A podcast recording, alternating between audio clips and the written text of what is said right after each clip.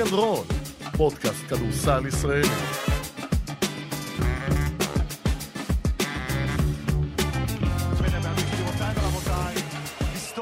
בכדורסל הישראלי. מכבי תל אביב מפסידה לראשונה בהיסטוריה סדרה של הטוב משלושה משחקים אחרי 30-0. בני הרצליה עולה לגמר 2022. וואו. Speak and Roll, מהדורת, אני לא יודע להגיד, כי אנחנו שלוש דקות לחצות, זה בין... איזה יום היום? רביעי לחמישי, אוקיי. יום שבאמת נקבעה היסטוריה בכדורסל הישראלי, כמו שרסקין היטיב להגיד. רק נחדד את המספר. 30 פעמים בעבר, מכבי תל אביב הגיעה למשחק מכריע בסדרה, אצלה בבית, בטוב משלושה משחקים, ובכולם היא ניצחה. עד היום. שלום פרופסור אלפרין. היי ג'ובה. שלום למאזינים, לגולשים ולכל מי שמאזין ויאזין לנו אחרי שהפרק יעלה לכל הרשתות ולאפליקציית חמש רדיו. והיום, גם לאור האירוע, אני רוצה להדגיש שזה לא פוד חירום. לא, לא, זה לא פוד חירום, זה פוד- תוכנן פוד מראש. שתוכנן מראש, יש לך ו- עדויות ברשתות. ויצא שהוא במוד של אה, פוד כזה אחר, למרות שהוא היה אמור לעלות גם אם מכבי תל אביב הייתה מנצחת את המשחק הזה, אבל אין ספק שמה שקרה נותן לו נופח שונה. כן, אין ספק שזה מרגיש אה, באמת אווירת אה, חירום. עכשיו לילה נורא רגוע פה, רק, יש לנו כוס קפה שחור. בכל זאת היה יום ארוך. אתה בעצם התחלת כבר פלייאוף אחד. אני בוא- התחלתי את הגמר של הנוער, כן, אז אני באתי משם ישר לפה, אה, ובדרך ככה ראיתי שמונה, עשר, אמרתי, אוקיי, אז את המשוכה הראשונה הרצליה עברה. כי כש, כשדמיינו מה הולך לקרות בערב הזה, בעצם בערב של להיות או לחדול, בהיכל, אנחנו זוכרים אה, את פעם. מכבי מגיעה, וברבע הראשון היא כבר אומרת, אוקיי, המשחק הזה שלנו ואתם לא יכולים, ולא יהיה לכם את זה. זה לא קרה היום. זה לא קרה הראשון. היום, זה לא קרה בכלל. בוא נודה על האמת, תוך כדי המשחק שישבנו ב control, ציין אה, עורך המשנה, האיש הגרפיקה איתי שיינברגר, שאם לא הרבע השלישי במשחק מספר 1, אנחנו לא מגיעים למשחק מספר 3. אני חושב שזה משהו שהרבה אנשים אומרים עכשיו, שהסדרה הזאת הייתה סדרה שכולה הרצליה. ונכון, הט- הטבע הוא להגיד שמכבי תל אביב הפסידה בסדרה הזו, והסיפור כמובן הוא מכבי תל אביב... לא, לא, לא. לא, הסיפ... שוב, קולקטיב ישראל, אוקיי? יצא שני פושים, ynet, חדשות 12, הפוש לא היה הרצליה עלתה לגמר. בסדר הפוש היה. מכבי תל הפסידה. אבל, ומי שמקשיב לפודקאסט שלנו, הוא שמע את זה, אותנו אומרים הרבה פעמים. הרצליה, כיום, היא קבוצת כדורסל יותר טובה ממכבי תל אביב, והיא הוכיחה את הרבה זה. יותר טובה. הרבה יותר טובה. תראה, מתחיל, בוא, בוא נלך. מתחיל המשחק. כן, רבע ראשון. כן. ברור שתמיד באירועים כאלה אנחנו, אנחנו רגילים, לא משנה, לא רק במכבי תל אביב, שהקבוצה שנלחמת בשדים, לאו דווקא מקצועית פחות טובה, יותר טובה, צריך לשרוד את ההתחלה. התקפה הראשונה של הרצליה היא קולעת שלשה. בהתקפה די מהירה בא מוסר להוקר, והסל הבא שלה היה ון וליט במתפרצת, והיא מכתיבה את הטון. ויש שני מפ... ש... שלושה מפתחות, סטטיסטים נקרא להם, שעוד לפני הסדרה ובמהלך הסדרה ראינו את החשיבות עבור בני הרצליה. אחד, משחק המעבר. שתיים, שלשות. דבר שלישי, שקרה כל העונה מול כל הקבוצות שהן לא מכבי תל אביב ופחות מול מכבי תל אביב, שליטה בצבע. השתי ההתקפות הראשונות הן שלשה והתקפת מעבר, ומשם מתחיל הקונצרט שילווה אותנו כל הערב של צ'יננו אונוואקו. הרבע הראשון נגמר בתוצאה 26-18, שמכבי תל אביב שומרת על מרווח ביטחון. ברבעים השני והשלישי ראינו למה מכבי תל אביב קבוצה פחות טובה. מלבד סקוטי וילבקין לא היה שם כלום. מכבי תל אביב כקבוצה מסיימת אחת מ-15 ל-3 ברבעים 2 ו-3. הרבעים שבהם היא מאבדת את המשחק. תוצאה סופית, למי שעדיין לא שם לב, כי זה היה ממש לא מזמן, 96-74. וזה הסיפור. מעבר לעלייה של הרצליה, זה איך היא עלתה. זה לא שהיא באה, ואנחנו זוכרים את הסדרה נגד אילת, אז אילת ניצחה בשניות האחרונות, ושוב, גם קאמבק אדיר של אילת היה באותה סדרה. 2015, כן, סדרת אה. חצי הגמר, הפעם היחידה בהיסטוריה של מכבי תל אביב, שהיא רשמה רצף הפסדים בפלייאוף. כן. לא קרה לה מעולם בפלייאוף הישראלי. עד עכשיו. עד אז, ועכשיו שוב, שהיא מפסידה פעמיים ברציפות. אז גם אז, אתה יודע, מאוד התרשמנו מאילת והכל.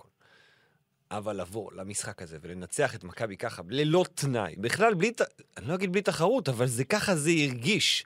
זה היה בלי תחרות. כי, כי עוד פעם, אנחנו מדברים כל על מה על התפיסות של העבר, אוקיי? כשמכבי נכנסה במינוס 17 לרבע האחרון, אני בטוח שהרבה מאוד אנשים אמרו, אוקיי, היא עדיין יכולה לעשות את זה. אבל מבחינת כדורסל אין לה שום כלי, לא היה לה שום כלי היום, הערב, הלילה, אתמול, מתי שזה לא יהיה, לא היה לה שום כלי באמת לפגוע בהרצליה. גם, בטח שהרצליה שיחקה נורא חכם. עשתה את מה שצריך לעשות, הלכה פנימה, הלכה לנו... ניצלה כל יתרון שלה.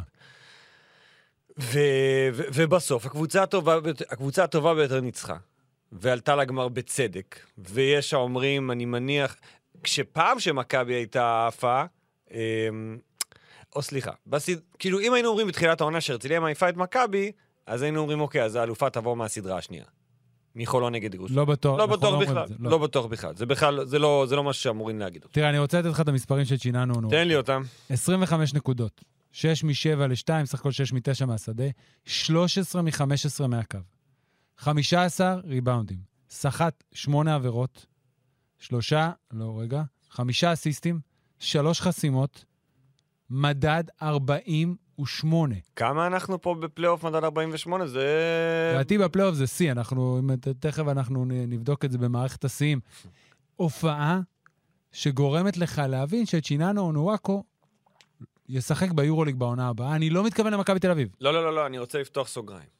וזה סוגריים חשובות, כי... אפשר נקודה שורה חדשה. לא, זה חשוב אה? עכו. אוקיי. זה קשור עכו. מה היה למכבי תל אביב מתחת לסל בסדרה הזו? אה, עקרונית, אנטה ז'יז'יץ', ג'יי כהן ורומן סורקין. אוקיי, ו- ובפועל? זה מה שהיה בפועל. לא ז'יז'יץ'. לא היה בסדרה. לא. והיום, אתה יודע, תשמע, ז'יז'יץ' נלחם. היו, תראה, הרצליה לא לקחה הר- הרבה ריבאונדים בהתקפה, היא לקחה 11 ריבאונד בהתקפה, ועשתה מהם 11 נקודות מהזדמנות שנייה. לא הרבה בסך הכל, למרות 11 כדורים נוספים שהיא קיבלה, וכל ריבאונד, אתה יודע איך הוא היה נראה? שחקן חודר, ז'יז'יץ' בא לעזור, והשחקן ז'יז'יץ' לוקח את הריבאונד. פעם אחרי פעם אחרי פעם. פעם זה ננלי, לא מגיע בזמן, פעם זה אה, וויליאמס, בעיקר וויליאמס לא בא בזמן, אפילו ג'ייק כהן וסורקין. זאת אומרת, באמת, היו פוזיישנים הגנתיים שהרגישו כמו הפקרות של אנטה ז'יז'יץ'. כאילו שהפקירו אותו. הפקירו אותו, לא ב- הוא. כן, לבד במערכה. אז אני אומר ש... אני לא מוריד שום דבר מההופעה של אונואקו, אבל אלו לא השחקנים שהוא יתמודד איתם כשהוא יגיע לרמה הבאה. לא, הוא לא יכול לתת מספרים כאלה, אני חושב. כבר בוא, נגיד הוא יהיה ביורוליג. באמת, אני, שוב, אני לא מכוון למכבי תל אביב, כי בוא נזכיר, במהלך העונה הזאת, לדעתי הזכרנו את זה בפרק הקודם, אחרי הגביע, בסקוניה רצתה את אונואקו. כן. לא מכבי תל אביב, בסקוניה. אז הוא לא שחקן יורוליג מוכח שאתה כבר יודע שבעונה הראשונה הוא ייתן... אבל יש קבוצות, יש קבוצות ביורליג שיכולות להמר. כן. המ- המהמרות, אוקיי? הוא לא יהיה סנטר ראשון. לא, לא, לא, אבל המהמרות האלה שיודעות שבכל מקרה המקום, המיקום הריאלי שלהם הוא בין קצה הפלייאוף למקום ה-12, יכולות להמר בשנה הבאה. עד שגם לא ידעו מה כל הקבוצות, אז גם קשה לדעת איפה עוד יש פה את ה... איפה אפשר למתוח את הגבולות. השליטה שלו במשחק הייתה כל כך מדהימה, ששני הרגעים הכי יפים שלו בכלל לא היו של נקודות. היו אסיסט לוון וליט, שאני לא יודע איך הוא מסר לו את הכדור הזה, ברבע הראשון, והחסימה על ווילבקין, שהוא הגיע משום מקום, אמרתי לרסקין באוזן, אני חושב שהוא אמר את זה בשידור, אולג'ואן. הוא פשוט היה אולג'ואן. באיזה טווח זמן של חמש דקות, הכל הוא עשה למגרש. אמר אה, אה, האוזמן בסוף השידור שמאז וויצ'יץ' לא ראינו כזה. אני חושב שמאז ארל וויליאמס לא ראינו כזה. וויצ'יץ' היה שונה. כן, הוא שחקן בזה אני אחר. אומר, כן. תראה, דיברנו הרבה על אונואקו במהלך העונה הזו, ועל העובדה שהוא לא צריך להיות, הוא לא היה צריך להגיע למקום הזה. אבל הוא דיבר על זה בעצמו בכתבה שלכם בחמישיות, שהוא עשה טעויות בדרך. וגם במהלך העונה הזו עדיין עשה טעויות, והקצרים האלה במוח הופיעו. אבל ככל שהעונה התקדמה, וככל שהוא הבין את מקומו, וככל שההבנה גם הייתה בתוך הרצליה שמדובר במשהו מיוחד, הוא יודע שהוא לא יכול להרוס את זה. הוא, הוא, הוא מי שמפריד בין הרצליה, כמובן, בין הרצליה טובה להרצליה מדהימה. והערב היא הייתה הרצליה מדהימה. וכמובן, קריס באב. יפה. רצח את המשחק ברבע השלישי. נכון. רצח אותו. עשה מה שהוא רוצה, הוא פותח מתוך עשר הנקודות הראשונות של הרצליה ברבע השלישי, באב קולע שמונה. שלשה במעבר, עוד שלשה ממסירה של הוקר ועוד מתפרצת ממסירה של הוקר. היה ברור שבעצם באב הוא השחקן, עקרונית, שבמכבי תל אביב אין לו תשובה. כי אם אתה יכול להגיד שאת אונוואקו, אתה יכול לדמיין את ז'יז'יץ' מסתדר איתו פיזית בהתקפות מסוימות, מסתדר איתו במהלך העונה. מסתדר איתו במהלך העונה, ואפשר להביא עזרות כאלה ואחרות. לבאב, מבין השומרים שיש למכבי תל אביב להציע, הכי טובים, עם כל הכבוד לניסיון של עוז בלייזר, רק דרק וויליאם שיחק בשלוש, בתיאוריה, אבל זה לא באמת עבד. ומה שהיה יפה לראות, ואחת ההחלטות שהיו שנויות במחלוקת, בטח אחרי משחק מספר 1, הייתה ההחלטה של אורן אהרוני להלביש את הוקר לסדרה. ואני חושב שבשני המשחקים, ומבחינתי במשחק הזה יותר מהקודם, הוקר היה השחקן שהתאים. משחק 36 דקות, אתה אומר, כלה 6 נקודות, חמישה אסיסטים, ארבעה עיבודים. אבל הוא שולט בקצב המשחק, והוא נותן שני דברים. דווקא בקטע הזה קופר יכול לשלוט. הוא נותן שני דברים שאין לקופר. אחד, נוכחות הגנתית, פיזית, להציק. בין אם זה ווילבקין ובין אם זה אבנס ובין אם זה שחקנים אחרים שהוא שומר עליהם. והדבר השני, הוא כן איום התקפי. נכון, הוא מסיים את המשחק עם שש נקודות, איפה זה? שת... אבל שתיים משלוש לשלוש. הוא איום, איום שיש לקחת בחשבון, שקופר הוא לא. פחות, הרבה פחות. כן. אבל כן, אה, זה בסוף מוביל אותנו גם ל... לאורן אהרוני ולהחלטות שלו, אתה יודע, קודם כל בניית הקבוצה, שנבנתה, אני מניח, בשיתוף. לא שאנחנו צריכים עוד לסכם עונה. לא, אני אומר אבל, סיפור הוקר הוא החלטה שיכולה הייתה גם לסיים להרצליה את העונה. ואחרי משחק מספר אחת הייתה הרגשה שהייתה טעות משמעותית. אבל הטעות הכי גדולה, הכי הכי גדולה, לקפוץ למסקנות אחרי משחק לסכם אחד. בתוך סדרה. כן, אסור לסכם. בטח אחרי משחק ראשון. צריך לחכות ולראות, ואורן אהרוני, וראינו את זה בריאיון בסוף משחק מספר 2, כמה הוא היה שמח בשביל הוקר, ומי שמכיר את השחקנים מבפנים הכי טוב, זה אורן אהרוני. הוא יודע מי זה הוקר, הוא יודע מה הוא נתן לו, וכנראה הוא ידע מה עוד מסוגל לתת לו. אנחנו לא יכולים לקבל את ההחלטה הזאת, אנחנו לא, אנחנו לא מבינים מה קורה שם בתוך הקרביים של אף קבוצה. גם בס- בסופו של דבר, זה ברור שהשחקן המרכזי שעושה את ההבדל בין הרצליה, לנצ... ביכולת לנצח משחקים בהתקפה, זה קריס באב. הוא השחקן שאין לו תשובה, הוא השחקן שמתפוצץ ויכול לגמור משחקים ברבע. לא קופר ולא הוקר, וגם לא אונואקו, כן. כי גבוהים לא מנצחים משחקים, זה לא יעזור. היום הוא גם קיבל את ון וליט, והאיש שהוא קיבל הכי הרבה זה שון דוסון. שון דאוסון. שון דוסון כלה 14 נקודות, 4 מ-8 מהשדה, 5 מ-6 מהקו, שני ריבאונדים ב-18 דקות. והעניין הוא שהוא כמעט לא טעה. היו לו שתי טעויות, אחת בסוף רבע שני שכמעט נענשו עליה כמו במשחק מספר 1, אבל הוא לא לקח את השלשות שלו בכוח. הוא, לק... הוא חדר לסל, היה, אה, לפעמים שמרו עליו גארדים והוא הלך פנימה, בין אם זה ב pick and roll, היה לו reverse layup שהוא עבר את וויליאמס כי הוא הבין שהוא לא שומר. וברגע שאנחנו זוכרים את השבוע הזה, גם של הגביע ואותו חודש שדוסון באמת הזכיר נשכחות, זה קבוצה אחרת שכל השחקנים המשלימים, ה role players, פוגעים. גם כאן, אני נותן את הקרדיט לאהרוני. כי בסדרה נגד הפועל חיפה, הוא היה רע מאוד. וברבע האחרון, חסר החשיבות במשחק מספר 2, הוא נתן לשון דוסון לשחק את כל הרבע, כי הוא ידע שהוא יצטרך אותו בחצי הגמר נגד מכבי תל אביב. והעובדה שהם לא מוותרים על שון דוסון, למרות שהוא עשה באמת כמה משחקים שהוא... תראה, הם הוא לא יכולים, ממש- בוא, הם לא יכולים להרשות לוותר. אבל על הוא שון ממש דוסון. פגע בהם. זה היה משחקים שהוא באמת פגע בהם. ואנחנו יודעים שבפלייאוף, כששחקנים לא פוגעים, או נקרא לזה מפריעים לקבוצה, לפעמים אתה מקצר את הרוטציה עוד יותר, כן. ויכול ללכת למקום הזה שלו. אבל ההבנה שכדי שהרצליה תוכל לנצח, עכשיו אנחנו כבר מדברים על, השלב הבא, היא צריכה את שון דוסון כן. כמו ששיחק היום. נכון, נכון. שמע, זה מדהים שהרצליה הגיעו ל-96 נקודות, מדד 120, עם 6 שלשות בלבד. וגם במשחק הראשון, שאותו הם הפסידו, עם 3 שלשות הם הגיעו ל-76 נקודות. ההתקפה של הרצליה היא באמת ההתקפה הכי טובה מבין הארבע שנשארו. הכי שוטפת, הכי יעילה.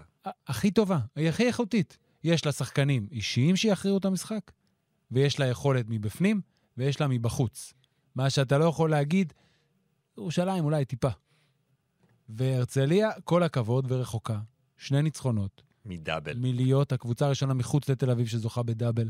קבוצה הראשונה שזוכה בדאבל מאז 1969, שהיא לא מכבי תל אביב. וכל זה באמת בעונה מופלאה, שבסופה, גם בסוף, זאת אומרת, שאני מתכוון, אחריה, היא יכולה לייצר המשכיות. זה לא מהעונות הגדולות שאנחנו רואים של קבוצות שאחרי זה ייעלמו. כי אני מניח שאורן אהרון יישאר, באב נשאר. אוקיי? באב נשאר, כבר היו דיווחים שקופר קרוב להישאר, ואם הרצליה תרצה, היא תשאיר את שון דוסון, והיא ת- תשאיר את סנדי כהן, אלא אם מכבי. תרצה אותו חזרה, וקרביץ. זאת אה, אומרת, יש פה בסיס, כן. גם ון וליט, פה בסיס לעבוד איתו. כן. ומוריס קמפ, מוריס, כמו שקורא לו מוריס. שלו, נהדר. טוב, נתנו מספיק תשבוכות. זה הצד החיובי. כן. לצד הפחות שמח של הערב הזה, הצד הצהוב. הקבוצה הפחות טובה הפסידה. בואו, שמנו את זה לזה. ונגיד את זה שוב. כן, ואתה צודק, צריך להגיד את זה שוב. אגב, גם אוהדי מכבי תל אביב יודעים את זה. אוהדי מכבי תל אביב, אתה יודע, רובם ככולם מבינים כדורסל. הם מבינים שגם בסד... בדרבי, בסדרה הקודמת, גם שם הם יצאו, ב, אתה יודע, בשן ועין. זה יכול היה להיגמר אחרת. אבל נפצע ג'יימס יאנג, ונפצע ג'קובן בראון. וזה היה יותר קשה להפועל תל אביב. אגב, אוהדי הפועל תל אביב מכים על חטא, אומרים היינו צריכים להעיף את מכבי ברבע הגמר. כמו שעכשיו הרצליה, אתה יודע, עשתה. הסיפור פה זה בעצם כאילו ההתבזות של מכבי תל אביב במשחק הזה. ואתה יודע, אנחנו בדרך כלל די עדינים פה בפודקאסט הזה, אנחנו... אבל, אבל אי אפשר להסתתר מהעובדה שיש דרך להפסיד, וזו לא הדרך להפסיד עבור מכבי תל אביב. מצד שני, אולי זאת קריאת ההשכמה שחיכו לה מאז אה, גמר היורליג ב-2014. שהם זכו. או, אתה הולך ממש... אבל, אה, אבל אוקיי. זו, זו הנקודה. לא, בסדר, אבל לא תהיה... אני חשבתי שאתה הולך לסיים את המשפט הזה אחרת, אז אני אסיים אותו איך שאני חשבתי שאתה הולך אוקיי, לסיים אותו. תן לי, תן לי את זה. כי הם לא התעוררו מ-2014, כל עוד קבלת ההחלטות מתבצעת איך שהיא מתבצעת. אני חושב שזה כן יעיר אותם מהרעיון להמשיך עם אבי אבן כמאמן הקבוצה. זאת אומרת, אני מאוד, אני חושב שכולם מאוד מחבבים את אבי אבן, ומגיעות לו תשבוכות על העובדה שהוא הגיע לקבוצה בנקודה לא טובה של ביטחון והרים אותה, אבל הוא לא המאמן שצריך להוביל את מכבי תל אביב, גם הוא יגיד את זה. והוא לא אשם, אגב, בהדחה הזאת. לא, לא, אין ספק שהוא לא... בואו נשים את זה ש... שהוא לא אשם. הוא נ- לא אשם. נכון, יש למכבי תל אביב DNA אחר תחת אבי אבן. וראינו אותו יותר מדי פעמים, וזו עובדה שאין לה DNA הגנתי. כן, כן, וגם, תראה, גם, תכף ניכנס לשחקנים, אבל הוא לא אשם. ואני חושב שהיו דיווחים בשבוע האחרון על המאמנים שמכבי נפגשה איתם בבלגרד, ושיש כבר שמות. בוא נגיד, זה היה תהליך. כשהתחילו לדבר על מאמן בדיווחים בתקשורת וגם בתוך מכבי תל אביב והדברים שיוצאים החוצה על מאמן לעונה הבאה, נוצר פתאום איזה קטע שאם זה לא אה, איטודיס או פסקואל, זה- ש... זה אבי אבן. אבן. כן. אבי אבן. ואז גם הייתה דיווח על הפגישה עם פסקואל, וניסו, אבל מזה, שזה נראה שזה לא מצליח, כבר אופציות של מאמנים אחרים שהם לא פסקואל או לא אבי אבן כבר עלו ונפגשו. כן. שזה מבחינתי צעד בכיוון הנכון של מכבי תל אביב. כל עוד, האליפ... אם הם היו לוקחים אליפות, אולי הם בכל זאת היו אומרים, טוב, נמשיך. גם לך תדע, אומרים לעצמם, אני עכשיו מה זה מגזים בקונספירציה, אה, טוב, כל כך הרבה קבוצות משקיעות כל כך הרבה כסף, הסיכוי להשיג אותם הוא גם ככה נמוך. בוא, אבי אבן יש מערכת וזה. אז אני חושב שאבי אבן לא ימשיך כמאמן מכבי תל אביב. ועכשיו נתייחס שנייה לסדרה הזאת. בתחילת הסדרה ובכלל בפלייאוף, דרק וויליאמס היה במגמת עלייה. בשני, במשחק האחרון מול הפועל תל אביב, בשני המשחקים הראשונים מול הרצליה, עשה הרבה דברים, מגיע למשחק הזה ופשוט מתפייד. ומזכיר את מה שראינו דרק וויליאמס רוב העונה. רוב הקריירה. נקודות. כן, אבל בואו נתייחס לזה. שש נקודות. אחת משש מהשדה ב-31 דקות. השדה, הנקודה הראשונה שלו הייתה בכלל מהקו, הוא לא היה קיים. אני ראיתי, את זה קורה, אני ראיתי את זה קורה לו בוולנסיה ובביירן מינכן. הוא חסר יציבות באופן כרוני, וזו הסיבה גם שהוא לא הצליח לה, להתרומם. להתרומם ב-NBA מבחירת דראפט מאוד מאוד גבוהה. אפשר להגיד פשוט- שנייה. כן, הוא פשוט לא מספיק יציב. הכישרון בשמיים, אתלט כזה, אין. אין למכבי תל אביב ואין בארץ. אבל אם אתה לא יכול לבוא כל ערב נתון ולתת את מה שאתה, אלא אתה יכול לבוא ב-100 וב-0, לא ב-50 ו-70, 100 ו-0. אז בניגוד אליו, נאנלי היה יציב, כי הוא היה לא טוב מתחילת הפלייאוף. נכון. פחות זה. אז שוב, ננה לי לא טוב. גם נאנלי, חייבים לתת את השורה. שש נקודות, שתיים משמונה מהשדה ב-24 דקות. ננה לי לא טוב. מה עשה קינן אבס היום? קינן אבנס, הוא שיחק 33 דקות, הוא, כאילו היה סביר, אבל לא השפיע באמת. בדקות הטובות, כן. בחמש דקות שה stretch לא רע למכבי תל אביב, הוא היה בסדר גמור. 14 נקודות, 4 מ-9 מהשדה ב-33 דקות, 4 ריבאונדים, שני אסיסטים. כל הקונספציה לגבי העונה הבאה קרסה בסדרה הזו, או בכלל בפלייאוף. בנוגע לקינן אבנס, מה משמעותו, מה תפקידו, האם הוא יכול להמשיך ולהחזיק את מכבי תל אביב? אני חושב שהתשובה היא לא.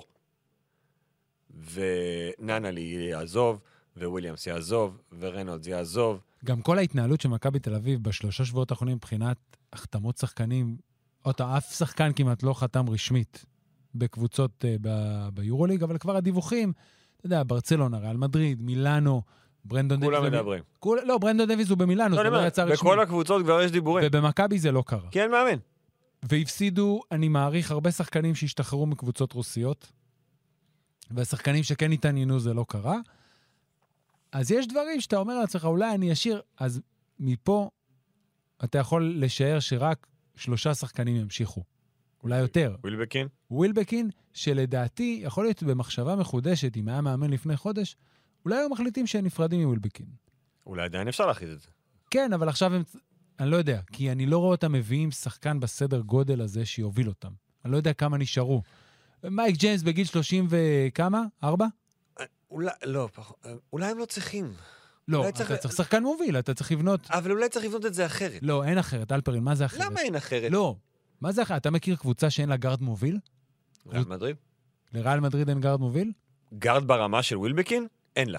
לא, שהיא בנתה את הקבוצה, אה, תומאס הרטל נחשב... הוא לא, לא, הוא לא, לא, הוא לא ברמת כישרון, אבל זה הגארד המוביל שלך. אין בעיה. גארד מוביל לא חייב להיות ה scorer המוביל. ה scorer המוביל. לא אמרתי. בוא נביא גם רכז. לורנזו בראון יכול להיות הגארד המוביל. אחלה, תביא רכז אמיתי. אין בעיה, אז אני אומר, צריך גארד מוביל. זה מה יש כרגע? אני חושב שווילבקין יישאר. גם ז'יז'יץ' יישאר. וסורקין. עכשיו, וסורקין, בדיוק, זה השלישי. אבל העניין הוא, אמנם אין פה תקרת שכר, אבל ברגע שז'יז'יץ' ווילבקין מרוויחים שניהם מעל מיליון דולר, לא יודע בדיוק כמה, כן. לא נשאר לך הרבה. סותם לך את המשכורת. כן. אז עכשיו אתה מתחיל עוד פעם להמר ולנחש ולתפוס מציאות. וכשאנחנו רואים את מרוץ החימוש הזה יחסית מוקדם, תקן אותי אתה אם אני טועה, ביחסית לשוק מלפפונים אירופי, הדיווחים וה- והעניינים הכמעט סגורים זה כמו בפרי אייג'נסי, שכולם סוגרים ורק אחרי זה, המורטוריום, ככה זה מרגיש עכשיו. כן, אני חושב שכולם רוצים לסגור בגלל שיש אה, חלון נבחרות מוקדם. נכון. זה יש עוד חלון, ואז יורו בסקט. פנר, הדיווחים על פנר הם אה, מש- תשמע, מטורפים. אני בטוח שיש הרבה שהם ניפוחים, ויש אה, כמה דברים מתחת לפני השטח, אתה יודע, אבל מכבי תל אביב לא, לא במשחק. לא, בכלל. היא לא במשחק, היא לא נכנסה למשחק, היא לא תיכנס ואני חושב שזה. צריך להדאיג את האוהדים שלה יותר מאשר אובדן האליפות. שאין סדר, אין החלטה כן. לאן הולכים קדימה, מי מנהל, מי מאמן, מי נש... אז זה, אני אומר זה- עוד פעם, זה לפחות הרווח הנקי שעכשיו, לדעתי, אבי אבן לא יישאר, ויש להם, אם תוך שבוע הם יסגרו מאמן, אז יש להם סיכוי להתחיל, עכשיו אנחנו ב... אה, כבר התחלף התאריך לשני ביוני. כי התחלנו את הפודקאסט, כן. היה ראשון ביוני. אבל אם תוך שבוע הם יחתימו מאמן ויתחילו להחתים שחקנים, עדיין המצב בשוק לא, אין, לא, לא קטסטרופה שלא נשאר אף אחד, ואולי כן יבנו קבוצה טובה. אנחנו מדברים רק, רק על זרים כרגע. אני מדבר על אבל, הכל. לא, אני אומר, אבל בוא, אני רוצה להיכנס שנייה ל... לישראלים. ול... חבר'ה, לא לדאוג, גם הפועל חולון והפועל כן. ירושלים יהיו בפרק. הפרק הזה, עוד פעם, כמו שעודד אמר בהתחלה, הוא לא פוד חירום, בגלל ההדחה של מכבי תל אביב. אמ, לא הצליחה מכבי תל אביב לייצר שום יתרון מהישראלים שלה. וקבוצה שיש לה את ג'ון די וג'יי כהן, ואת אה, בלייזר, ויפתח זיו, וסורקין, אני מדבר בעיקר על שני הראשונים. כי יפתח זיו, עונת בכורה, בסופו של דבר לא יחשיב אותה כטובה. עוז בלייזר בעונה פחות טובה מעונת הבכורה שלו. סורקין היחיד, אבל כמו שאמרת, סדרה אחת טובה. סנטרים לא מנצחים משחקים. לא. והוא בסופו של דבר לא היה אף פעם במעמד הזה. ואין ספק הוא גם שאונואקו... היה פחות טוב מול הרצליה. כן. ואונואקו אכל אותו לארוחת בוקר, וזה... הוא שחקן פחות טוב ממנו, ב- בהרבה. כן. אז אני מסתכל על ג'ון די ועל ג'ייק כהן, שהם לכאורה שני הבנקרים שלך. אבל ג'ון די וג'ייק כהן, אף על פי שבקריירה שלהם במכבי תל אביב ניצחו לא מעט משחקים, במשחקים מהסוג הזה, הם לא יכריעו, בטח לא ג'ייק, שעשה עבודה טובה, עוד פעם, עלה התקפית במדדים. אפילו במשחק 2, משחק 3, הדקות שלו הוצמדו לאונואקו, והוא הסתדר ב possession פה, possession שם. וג'ון די, עם כל הכבוד, הוא מעולם לא ניצח משחק. אין בעיה, אבל הוא היה שם לקלוע שתי שלשות חשובות. בסדר. היה שם לשנות מומנטום. כן. אתה מסכים איתי שהחמ... ההפסד- שמכבי תל אביב ברמה הישראלית, ודיברנו על זה, אני חושב, מתחילת העונה, לא הגיעה מספיק חזקה. נכון. לא ידע לבנות גם את הישראלים בתוכה, להגיע למצב שהיא מגיעה למשחק ליגה, הרי פעם גם ג'ון די, מעבר לשלשות ולמומנטומים, באמת היית יודע שבליגה אתה יודע מה תקבל, והשנה לא קיבלת את זה. והיא איבדה בסוף גם את היתרון האיכותי בזרים שלה, כי היא הגיעה למשחק בסוף שהיא עם חמישה זרים, היריבה שלה עם חמישה זרים, וכל זר, כולם, עולים על החמישת זרים שלך. ותוסיף על זה שזה לא משנה אם לא היה את החוק הזה של להחליף אה, זרים תוך כדי סדרה, אין למכבי תל זר שיושב בצד שהוא טוב מזר כן, בהרצליה. נכון. לא קלויארו, לא קיירי תומאס ולא ג'יילן רנולדס. לא תגיד שהם היו עולים עכשיו, אומרים, או, אוקיי, הנה, אנחנו מנצחים. עכשיו... אם הייתי יכול להחליף ולהכניס כן. את קלויארו, לא. אז זה היה נגמר אה, במקום אה, 96-78, היה נגמר 96, אה, ש- במקום 74-78. כן. לא, זה לא היה משנה שום דבר. ומכבי תל אביב באמת, אני לא יודע מה הם החליטו בסוף בעניין ג'ון די. אה, אנחנו שומעים את הדיווחים מאיזה ישראלים מתעניינים.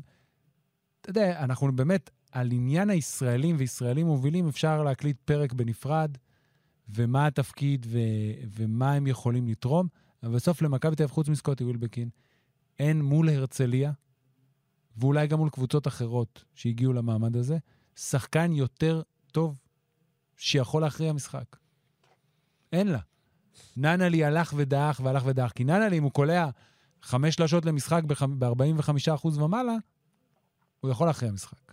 וברגע גם שפתאום, לא פתאום, חזרה ההגנה הלא טובה של מכבי תל אביב להיות, מאיפה אתה משיג יתרון?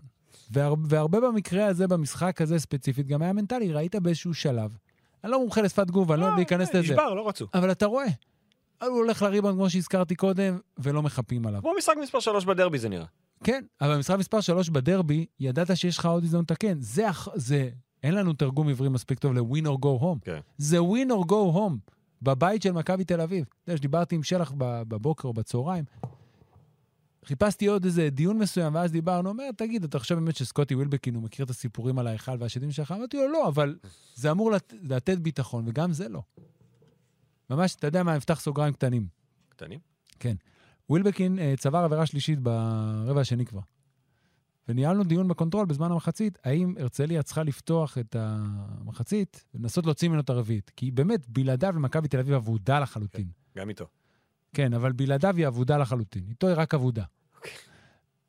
אני הייתי, חשבתי שכן, צריך להשקיע איזה שלושה, ארבעה פוזיישנים בלנסות להוציא וזה. ואבישי סלוני מכיפה אדומה ואיתי שיינברג, כמו שהזכרתי קודם, אמרו למה? מכבי הרצליה משחקת טוב, יודעת מה היא עושה, היא לא צריכה לשנות שום דבר, והם צדקו. זה כמו שאני חשבתי שהרצליה צריכה הייתה לשחק שונה במשחק מספר אחת, וכאילו שהיא שיחקה יותר מדי את המשחק שלה, ולא ניסתה להפריע למכבי תל אביב. אבל היא לא אבל, צריכה כן, מסתבר. אבל הסתבר במשחק 2 ו-3, שהרצליה, בגלל שהיא טובה יותר, אז היא משחקת את המשחק שלה. מכבי תל אביב צריכה להתאים את עצמה אליה, וראינו שאין לה כרגע את הכלים. לא כרגע, אין לה את הכלים, העונה הזו הסתיימה, ואם נשים עליה כותרת, זו העונה הגרועה ביותר בהיסטוריה של מכבי תל אביב. לא משנה איך נהפוך את זה. הם לא הגיעו לגמר הגביע, לא הגיעו לגמר הפלייאוף, הודחו ברבע הגמר של אה, היורוליג, למרות שהם אומרים שזאת הצלחה. לא, ז- זו הצלחה, אני זו לא הצלחה. זו תולדה של מצב יוצא דופן. נכון. זו לא הצלחה. לא, בסוף, בראי ההיסטוריה, אני אומר לך שעוד 15 שנה, זאת תהיה הפעם הראשונה שהם הפילו לפלייאוף בפורמט החדש של היורוליג, את זה לא ייקחו. אני חושב שיסתכלו על העונה הזו בראי ההיסטוריה, ויגידו את מה כן. שאנחנו אומרים עכשיו, שזו העונה הגרועה ביותר בהיסטוריה של מכבי תל אביב. נכון. נקודה, סוף. ומפה, אם עכשיו לא יהיה חריש, ועכשיו לא ישנו את מה שצריך לשנות, אז מתי? לא ישנו, אוקיי. אז שיהיה בהצלחה, נכון? ונחזור לפה בשנה הבאה, נשב על המרפסת, ננהל את אותו דיון. ונספור ציפורים לא, נודדות. ננהל את אותו דיון על קבוצה אחרת של מכבי תל אביב. לא, כן, תיאורטית, שוב, ב-90 אחוז אתה צודק. נשאר 10 אחוז שיפגעו באיזה שני זרים, ואתה יודע, דברים יכולים להתחבר. בוא, זה, זה, זה שתהליך הבנייה והבחירה וקבלת ההחלטות הוא לא מספיק טוב בשנים האחרונות, אף אחד לא יכול להתווכח על זה. אבל גם בתוך זה, לפעמים אתה עושה כמה חיבורים טובים, דברים מתחברים, וקבוצה יכולה לשחק טוב ולהרשים ולחזור לזכות בתארים. מכבי תל אביב, עם כל זה שהיו לו עונות לא מרשימות ברמת היורוליג, עדיין לקחה ארבע אליפויות רצוף. אבל אנחנו כבר לא בעידן הזה, וצריך לשחרר את זה. ואני מקווה שכולם יבינו את זה, ואז הסדרות, לפחות בחצי הגמר, יחזרו, יעברו לחמישה משחקים. כן. זה כבר לא העידן שבסוף, לא משנה מה יהיה, מכבי תל אביב תנצח. שום דבר כבר לא מובטח. לא. לא ככה. כן, יכול להיות שדברים השתנו, נכון להיום ולמצב, ונכון לא רק להיום, נכון לשנים האחרונות. כן. ויהיה מעניין לעקוב. ו... אגב, אנחנו, עכשיו הסיפור uh, החדש זה מה, איפה בני הרצליה מארחת בגמר. יש אז כבר... יש כבר דיווחים על... אני ראיתי את הדיווחים, ואז ראיתי גם את הס- את ההסתייגויות. אז בואו נשים, יש אה, דיווחים כבר, לדעתי יעקב מאיר דיווח ראשון, אבל לא באמת משנה, לא משנה, זה גם היה לפני זה שדיברו, שאם הרצליה תארח, וזו לא מכבי תל אביב, אז היא תשקול לארח או בדרייבין או באחד. או בהיכל. אה, ואז אה, אתה כתוב, לא אוהב את זה. ואז אומרים, אה, את האמת, אני חושב שמבחינת האכסניה, יובל הוא לא אכסניה טובה ל- נכון. ל- לארח. תראה, גם. השאלה אם אתה משחק מול ירושלים, שיש לך רק משחק בית אחד מובטח, או שאתה משחק מול חולון ויש לך אופציה לשני משחקי כן. בית. זה גם אה, חשוב. בגדול, זה לא מוסיף לליגה שהדבר הזה יקרה. נכון, אבל מה שמוסיף לליגה זה האולם הזה. ובסוף יכול להיות שהדאבליסטית תבוא משם. כן, בסדר גמור. כן. האולם לא משחק כדורסל. אבל שוב, זה עוד, זה עוד, אנחנו עוד לא יודעים מי כן, העולה השנייה נכון, לגמר. וזה מערכה. ב-12 וחצי בלילה. סדרת חצי גמר הפלייאוף השנייה, שהיא איננה מכבי תל אביב בני הרצליה, בין הפועל ירושלים שסיימה את העונה במקום הראשון להפועל חולון שסיימה במקום הרביעי.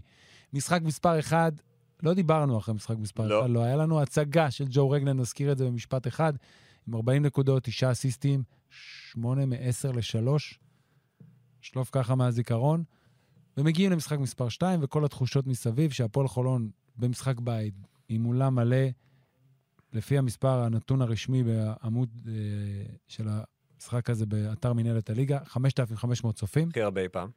הכי הרבה אי פעם, שהאולם הזה אומרים שהקיבולת המקסימלית שלו, תלוי מי אתה שואל, 5,400. לא אומרים, מוסיפים שוטרים, מוסיפים זה, אז יהיה עוד כן, 100. בסדר, אין בעיה, הוסיפו, הכל בסדר, 5,500, דיברת על ההתחלה של הרצליה היום, נכון? כן. אז בדיוק אותו דבר נלך על ירושלים.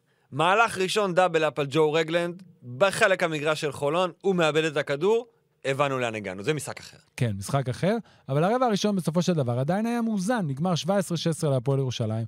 חולון אפילו עשתה התקפה מתפרצת נדירה עם הדנק הנהדר המהדהד של קריס ג'ונסון, שם הכניס פוסטר אל-גבונו, לא נתנו לזה מספיק קרדיט באף מקום.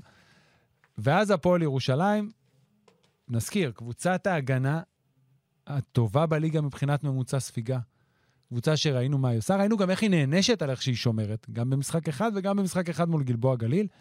הפעילה את הדברים שיש לה, שחולון אין לה תשובה. זה אינטנסיביות של הגבוהים, היכולת בסוף של אגבונו ואיתי שגב וסולימן בריימו לנצל את הגודל שלהם, והגנת החילופים ומה היא מונעת מהפועל חולון לעשות. אז הפועל חולון באמת, הרבה זמן לא היה משחק קלה, 61 נקודות, 8 מ-30 מחוץ לקשת, והיא איבדה 14, רשמה 14 עיבודים, לעומת 12 אסיסטים.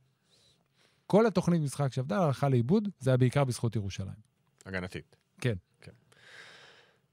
אה, שמע, אני, אני הופתעתי, אני מודה, אני חשבתי שהסדרה הזו גמורה. כמו כי- כולם, אני לא. כי, כי, כי אתה יודע, כי בסוף ראינו מה, מה, גם מה חולון עשתה במשחקים כאלה, שהיא הייתה צריכה לסיים אותם. את רוב המשחקים העונה שהייתה צריכה לסיים, היא סיימה. סיימה במשחק השני, אם זה בצרפת, אם זה בשקטה, היא סיימה את הסדרה. ומשהו, כמו שאתה אומר, תודות לירושלים, וגם אולי קצת אצל חולון, אולי הרגישה אפילו יותר מדי טוב עם עצמה. תראה, חשוב לציין, גם נאמר במהלך השידור וזה, שחולון היא חזרה מהרבה פיגורים גדולים העונה. אבל כל החזרות האלה שאכן היו, הם היו רק באירופה. כי באירופה, לגיא גודס, אין את החייב ישראלי למגרש, אין לו פחות, לא שאני בעד, לא, יש שאני לו- יש בעד לו את כל 200 הכלים, מה שהוא רוצה. כן, לא שאני בעד שבעה זרים, אבל אתה מוצא את ההרכבים, וזה גיא עשה עבודה מצוינת לאורך העונה, למצוא פתאום חמישייה שעובדת, שחקן חם, וכאן, זה הסגל שיש לך. זה, זה חוזר בסוף, כרגע, בטח ב- בסגל שיש לך, זה חוזר לרגלנד. עכשיו- וטיירוס מגיע. עכשיו, אני לא, אני לא מצפה מרגלנד שיקלע 40 נקודות, הוא לא יכול. אבל רגלנד צריך לסיים משחק עם 15 ו-8. אחרת אה, חולון לא... וגם אם זה 15 ו-8, יש כל מיני 15 ו-8. כן. ובמשחק הזה, אולי הכי חלש שלו בחצי השנה האחרונה, אני כן, חושב. בטח אולי מאז שהגיע גיא גודס, לא ראינו... אולי הוא היה, מה, בהלם מעצמו ממה שהוא עשה? או, קודם כל, תראה, זה קורה, זה קורה. א', קורה, משחקים קורים. דבר שני, עוד פעם, הגנתית ירושלים באה מוכנה. כן. ומעבר לעובדה של ה trap הזה שהזכרת ב possession הראשון, היא גם לא עשתה את אותו טיפול הגנתי כל הזמן. וזה דבר מאוד חשוב, שאנחנו רואים, נתקלים בזה בעיקר ב-NBA, שקבוצות, כשאתה מתקדם בשלבים, מנסות לא לשמור אותו דבר, כי כשזה מול שחקנים כל כך טובים, הם ידעו לפצח את זה. אז הם חזרו להגנה היותר הרגילה שלהם, והרבה שחקנים שלא היו קיימים במשחק הראשון, פתאום הופיעו. נועם דוברת, ג'יילן אדמס, ג'ון אגבונו. אז שכל השחקנים האלה שלחלק מהם יש יתרונות בדברים מסוימים ומקבלים אותם, אז ירושלים מראה למה היא סיימה במקום הראשון של הליגה. פתח סוגריים, כן, נועם דוברת. נועם דוברת. המשחק הכי בוגר שראיתי ממנו. הכי שלם שלו כל העונה. כל כך, הדבר שהכי נהניתי לראות זה איך הוא מנהל את המשחק. חשבתי על זה אחר כך על שחקנים ישראלים כרגע בליגה שיכולים להחזיק כזה משחק, ולא מצאתי הרבה. בריסקר? אולי בריסקר, כי ראינו גם, אתה יודע, בסדרות האחרות שאין אין הרבה שחקנים כאלה, ישראלים. קרביץ עושה את זה לא רע. אגב, בדקות, אחלה, קרבי. קרביץ בדקות שהוא משחק, הוא באמת רכז שני גם היום. קלאסה. אבל לראות את דוברת, אחרי כל השנה המחורבנת הזאת שעברה עליו, בא למשחק כזה, גם תורם התקפית. הגנתית אנחנו כבר יודעים, ואולי בסוף בסוף, שנסתכל על נועם דוברת ומה הוא מביא, ולמה יכול להיות שנועם דוברת יעשה אולי סגל נבחרת, זה כי הוא השומר הגארד הטוב ביותר שיש לנו. כן, כי הוא שומר על טיירוס מגי, נכון. ואתה לא מרגיש שלמגי יש יתרון. כן, כן. וזה מדהים לראות שחקן ישראלי עם כאלה רגליים, ועכשיו גם תורם שלושה זה- אדירה. זה מה בסוף. שהתלהב, אני התלהבתי מנועם דוברת, מהיכולת ההגנתית הזאת להחזיק. אני לא חושב שהיום, אתה יודע, יגיעו אימונים וכאלה, אולי עכשיו יהיה חלון נבחרות, הוא יקבל צ'אנס, אני לא יודע אם הוא שם כי זה הבלחה. נכון, ועדיין הוא עושה לא מעט טעויות. לעתיד של כן. הכדורסל הישראלי זה חשוב, לעתיד של הפועל ירושלים שמסתכלת קדימה, ואפשר כבר לראות. איך המקום שלו מת, מתבצר בתוך המערך הזה של יותם אלפרין, וזה לא משנה אם יותם אלפרין יהיה המאמן בשנה הבאה או מאמן אחר.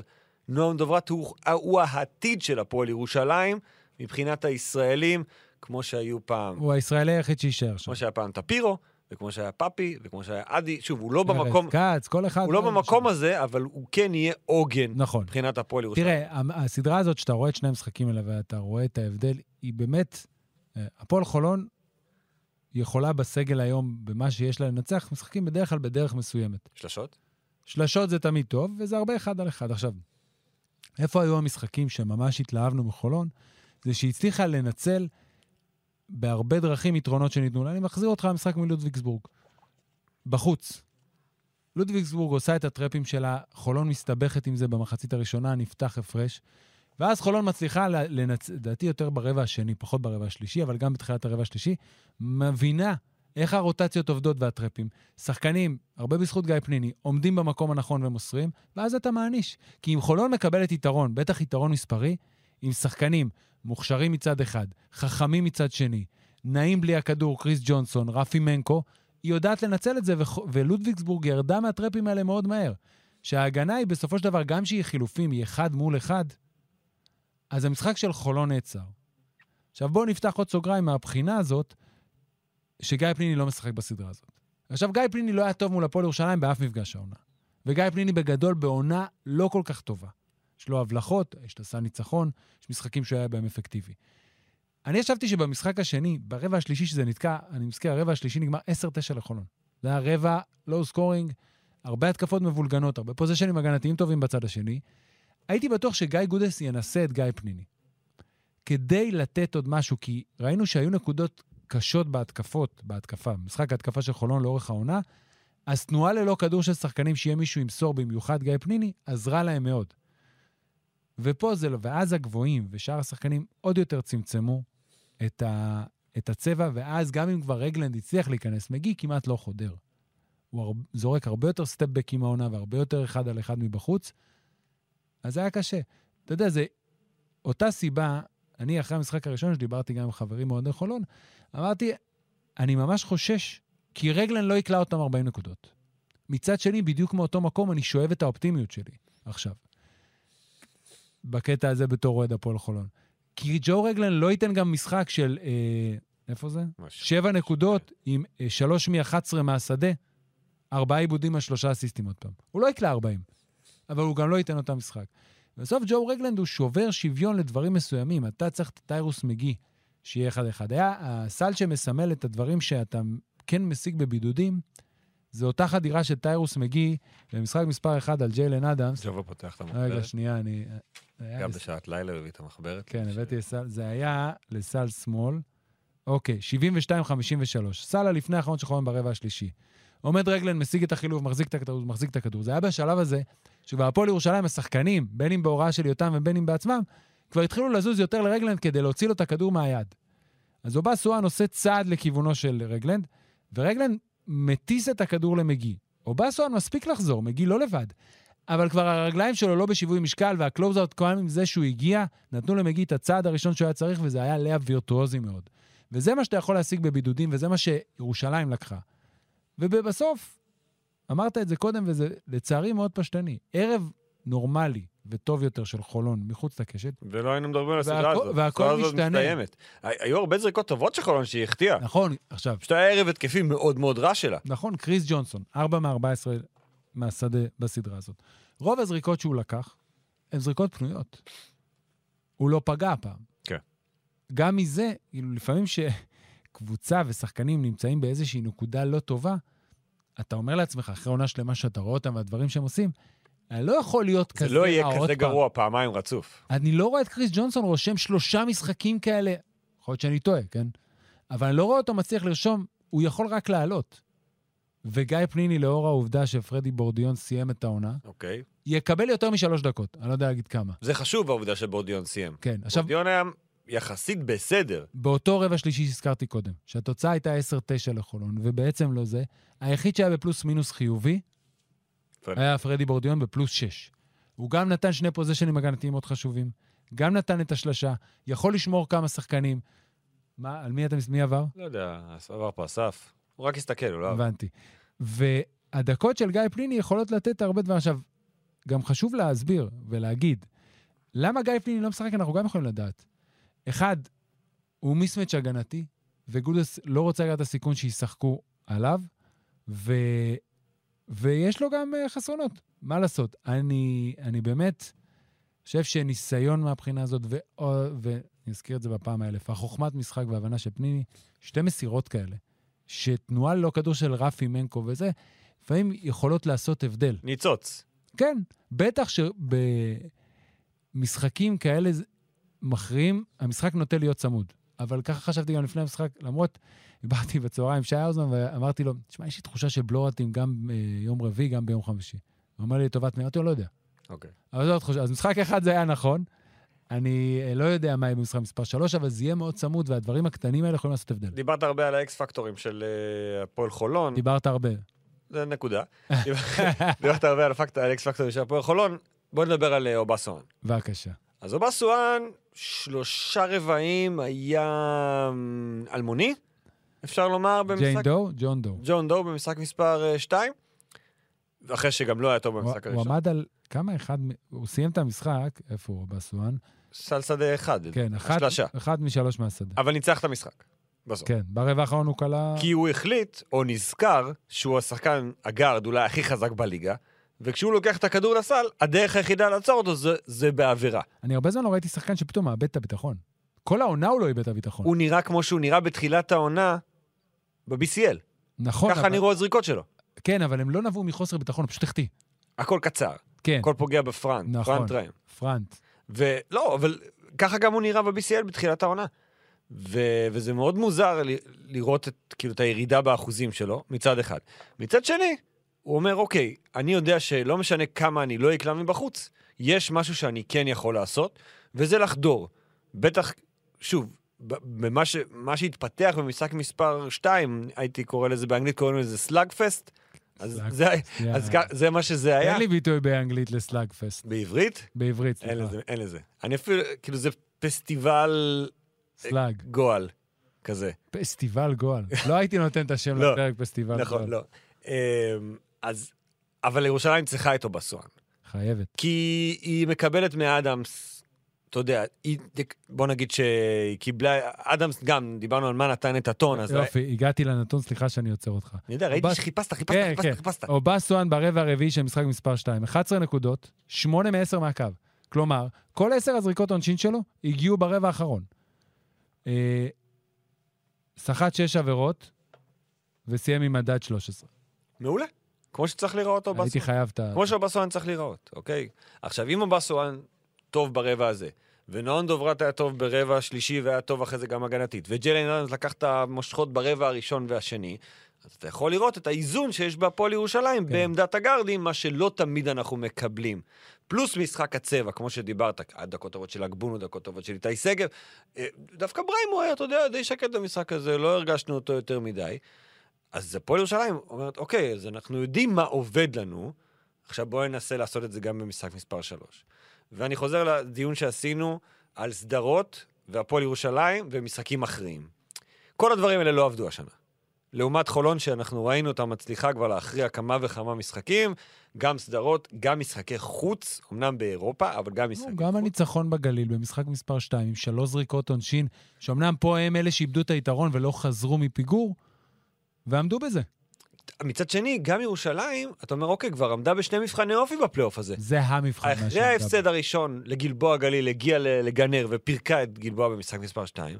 אחרי הפסד ביתי, כואב מאוד להגיע כן, לאווירה כמו שהייתה בחולון, ולצאת עם ניצחון, אני, לחזור הביתה, זה כבר שני מבחני אופי. זה הניצחון הכי גדול של ירושלים העונה. לא משנה איך העונה של ירושלים תסתיים, הניצחון במשחק מספר 2 בחולון היה הניצחון הכי גדול של העונה.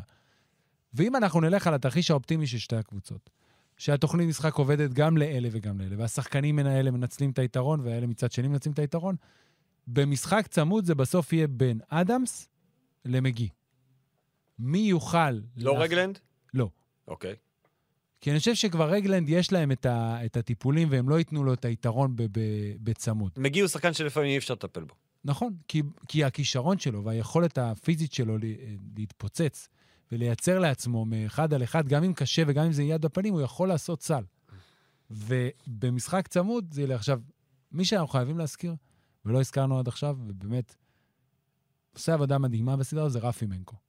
עכשיו, זה לא רק הנקודות. מנקו סיים עם uh, את משחק מספר 2, עם 10 נקודות, 2 מ-7 ל-3, שזה לא מזהיר, ולא עשה את ההבדל ולא היה איזה צדיק בסתום, אבל מה שיפה לראות בשני המשחקים. ובאמת, לכוון לכם את הזרקור להסתכל על זה. בגלל שחולון קטנה, ומחליפה לא מעט, הרבה פעמים רפי מנקו הוא השחקן שנתקע במרכאות כפולות ומכופלות עם הגבוה של היריבה מתחת לסל. בין אם זה שגב ובין אם זה הגבונו. והוא נלחם שם עד, עד כלות נשמתו. במשחק מספר 1, הוא גם, הוא קלט דו-ספרתי, נכון? רגע, שנייה, עד שזה עולה. לא, שש נקודות. ועשר במשחק השני, אבל נלחם. ויש תחושה הראינו שיש- בפריגיים, יש תחושה שיש לו השפעה יותר גדולה על המשחק מאשר הסטטיסטיקה שלו. לגמרי, וצריך לראות את זה במיוחד בצד ההגנתי. כי בצד ההתקפי, רפי מנקו עם השלשות נכנסות לא בדרך השלשה הראשונה, רוב הסיכויים שיהיה לו משחק יותר טוב מבחינת מספרים. זה לא אומר שהקבוצה תנצח. כי הרבה פעמים הנקודות שלו הם uh, סיום של התקפות. ולדעתי הוא מוביל את חולון בסלים מהתקפות שנגמרות באסיסט. זה מה זה מאוחר בשביל זה. לא, לא, זה מאוד פשוט. יש סלים, אוקיי? כן. מתוך הסלים, יש סלים שנגמרים אחרי אסיסט, אוקיי. לא כולם. אז מנקו. לא יש הכי הרבה סלים שנגמרים אחרי אסיסט. אוקיי. אבל הפעולות שלו בהגנה... לא, אתה סיבכת את זה, ביקשת, פישטתי. מה יש לך להיות עייף? עוד- עוד כבר 24 שעות גמר NBA. נכון. אה, אבל באמת, היכולת שלו או להחזיק בחילופים מול גארדים, או להכיל את, ה, את, הג, את הגבוהים הגדולים האלה, לא תמיד זה עובד. לפעמים בסוף הכדור מגיע מעליו בהיי-לואים גבוה נוסף, לפעמים לוקחים את הריבאונד כי הוא בכל זאת נמוך, אבל הוא משקיע שם את כל כולו, ואתה לא רואה את זה אצל הרבה. זאת אומרת, היחיד שאני יכול לחשוב בשנים האחרונות, שהייתה תקופה שזה היה, זה שוחמן. זוכר שוחמן אצל בית הלחמי היה מחליף, היה נכנס בפרונט, מול כל גבוה, לא עניין אותו, הוא באמת לא עניין אותו כלום. היה נכנס לפניו וסוגר אותו, ומצליח בשמונה מתוך עשרה מקרים, שזה מדהים, וזה משהו שכדאי וכיף להסתכל עליו. בין אם הוא יודע או בין אם לא, הוא נלחם על המקום שלו בסגל הנבחרת. מי, רפי? כן. ליורו בסקט. כן. בין אם הוא יודע ובין אם לא. אני חושב שהוא יודע. זאת אומרת, אני בטוח, איך בסוף אנחנו תמיד מגיעים לנבחרת? אני הלכתי לשם. אוקיי. תראה, רפי מנקו יודע שבסגל מלא של נבחרת ישראל, העמדה שלו בבעיה. הוא על על הגבול. הוא על הגבול, כי יש small forward שמשחק ב-NBA, ועוד גארד שמשחק בגרמניה, אבל הוא ייאלץ לזוז ל small forward, כי לרוב אתה תיקח גארד.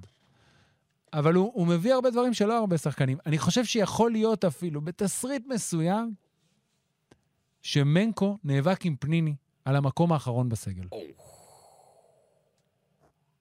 דווקא הפלת פצצה. כן? משהו על המאמנים, כי דיברת כל הזמן על זה שלגודס יש יתרון גדול נכון. על יותם, עדיין, ויותם מגיב אבל טוב במשחק מספר 2. נכון. אבל המבחן הגדול של יותם, של כל מאמן, אבל בטח של מאמן בתחילת דרכו, זה להגיב תוך כדי משחק. יותם בא עם דברים מסוימים, עם דברים שהוא תכנן, לא אומר שהוא הלך עליהם באוטומט, הם הצליחו, והוא המשיך איתם. הוא לא עשה את אותה טעות, למשל, שהוא עשה במשחק מספר 1, שהוא מכניס בפיגור, אה, רגע, הוא מוציא את נועם דוברת, איפה זה היה? בתוצאה 76-64.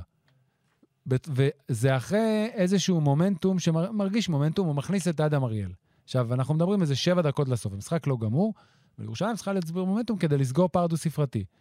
ואז אדם אריאל עולה בעצם חלק ישירות שישר רגלנד הולך עליו לחילוף לקולע, וחלק שמחפשים אותו ונהיית רוטציה, ואז הוא מאחר לאיזה חילוף, וריצת של, בואו נראה, 76-64, הם עשו איזה שלושה סלים, הם יצאו, ש... לא, לא ריצה גדולה, אבל עולה לו בנקודות. אז במשחק הזה זה לא קרה, ובמשחק צמוד, באמת יהיה מעניין לראות. מה, היה קטע מצחיק. הראינו את זה בחמישיות אתמול כבר. כי זה היה אתמול. שלשום אם אתם מקשיבים אוקיי, מחר. כן, אם אתם מקשיבים מחר זה היה שלשום. סוף רבע שני. פסק זמן של יותם אלפרין, מסביר משהו לשחקנים, ואז אומר, אני לא יודע למה לקחתי את הטיימאוט הזה, רק תוציאו כדור. נשאר 0.7 על השעון שהם צריכים להוציא את הכדור מהחץ, לא יכולים לקלוע. יש את פסק הזמן בסוף משחק מספר אחת, שהוא אומר להם, נכון. אני רוצה שתקשיבו לקהל, שתזכרו, זה תזכרו מה שלו, זה. כל הכבוד. זה, כי זה זה מה-. זה ראש של מישהו שהיה שם. נכון. אז הוא אומר להם, רק תוציאו את הכדור, והם לא הצליחו להוציא את הכדור. וזה היה מאוד מצחיק. אה. אני עדיין חושב שבאים למשחק, עד כמה שמאמנים יכולים להשפיע על משחק, תראה, בסוף זה שחקנים, זה לא יעזור כלום. שרגלנד קולע 40 או שרגלנד קולע 7, זה לא משנה מה המאמן. יהיה. מלא מחר בארנה? שמע, לא מאמין יש שיהיה את מלא. הסיפור עכשיו, יש סיפור עם המנויים, ושזה עולה כסף, שזה לא במנוי. נכון, אבל אנחנו כבר... אני לא מאמין שיהיו 11,000 צופים. אני הייתי במשחק מספר 1 ביום שישי. היה 7,800. נכון, הרגיש יותר. צריך להיות יותר גם במשחק הזה? יהיה הי- 9,000? שבע וחצי? זה תלוי בקהל של חולון. כי ביום שישי בצהריים, הקהל של חולון יכל לבוא כולו, ובאו 1,000, 1,200, שזה באותה כמות בערך שנסעו לבלבאו. ירושלים, בלבאו, ירושלים, אבל יום חמישי, שבע וחצי בערב, לקהל החוץ, אני חושב שזה יהיה יותר קשה. אני, בשביל הפלייאוף ובשביל השידור, אני מאוד מקווה שהארנה תהיה כמה שיותר מלאה, אבל היא לא תהיה מלאה. אוקיי. היא- אבל תהיה אווירה טובה. כן, שמע, באמת הייתה אווירה, עוד פעם, לא הייתי באולם במשחק מספר 2, ערכתי את השידור, אבל זה גם היה נראה שהאווירה מדהימה. באמת, אוקיי. מדהים. עם אה, עם סייגים, סייגים, כן? אבל- בוא... תראה, אני, אני חושב שפתאום נהיה, חדר לחיינו עניין זריקת הכוסות. אף אחד לא בעד זה.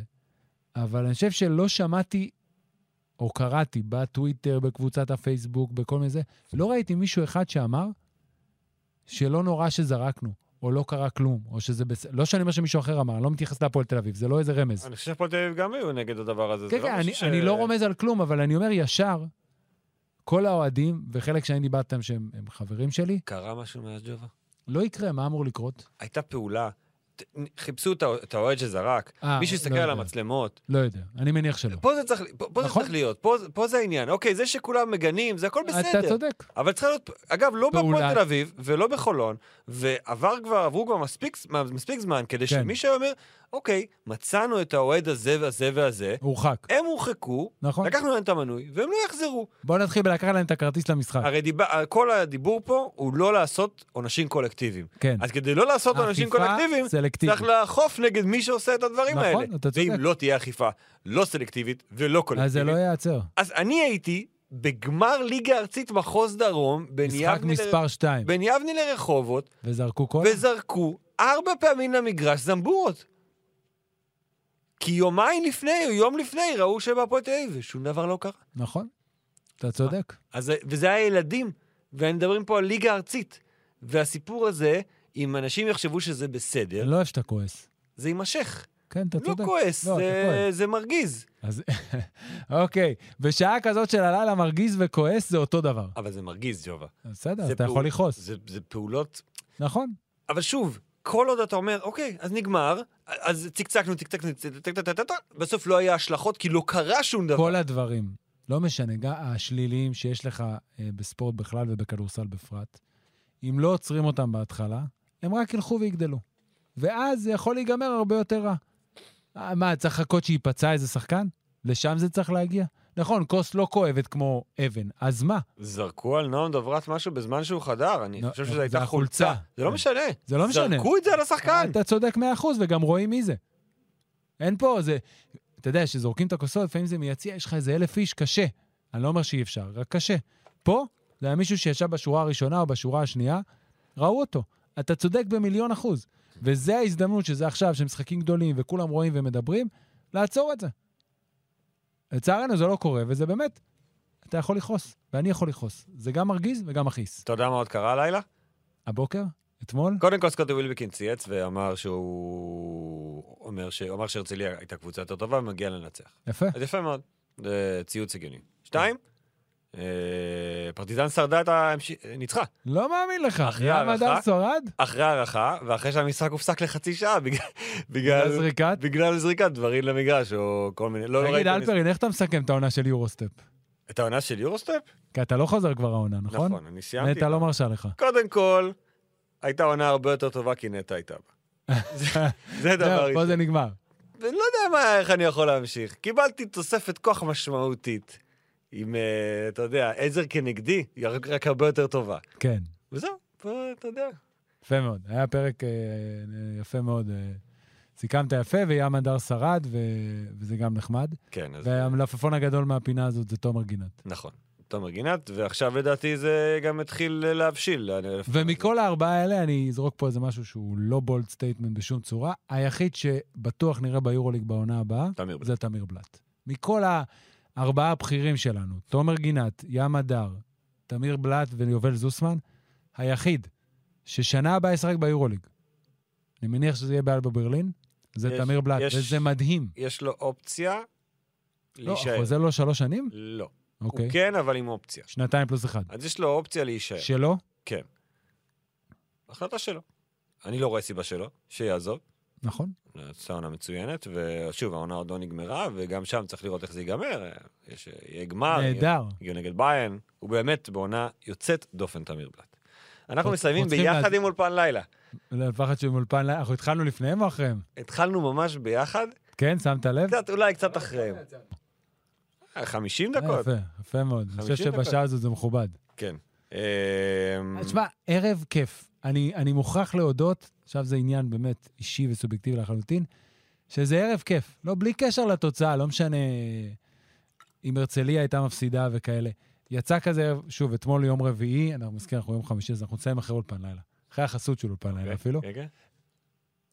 חמישיות אה, הוקדמה ליום רביעי, והתעסקה הרבה בסדרות ובכלל וב-NBA, והייתה מאוד עשירה ומעניינת, כרגיל, חמישיות, מי אני שיעיד עליה, אני לא אובייקטיבי כמובן.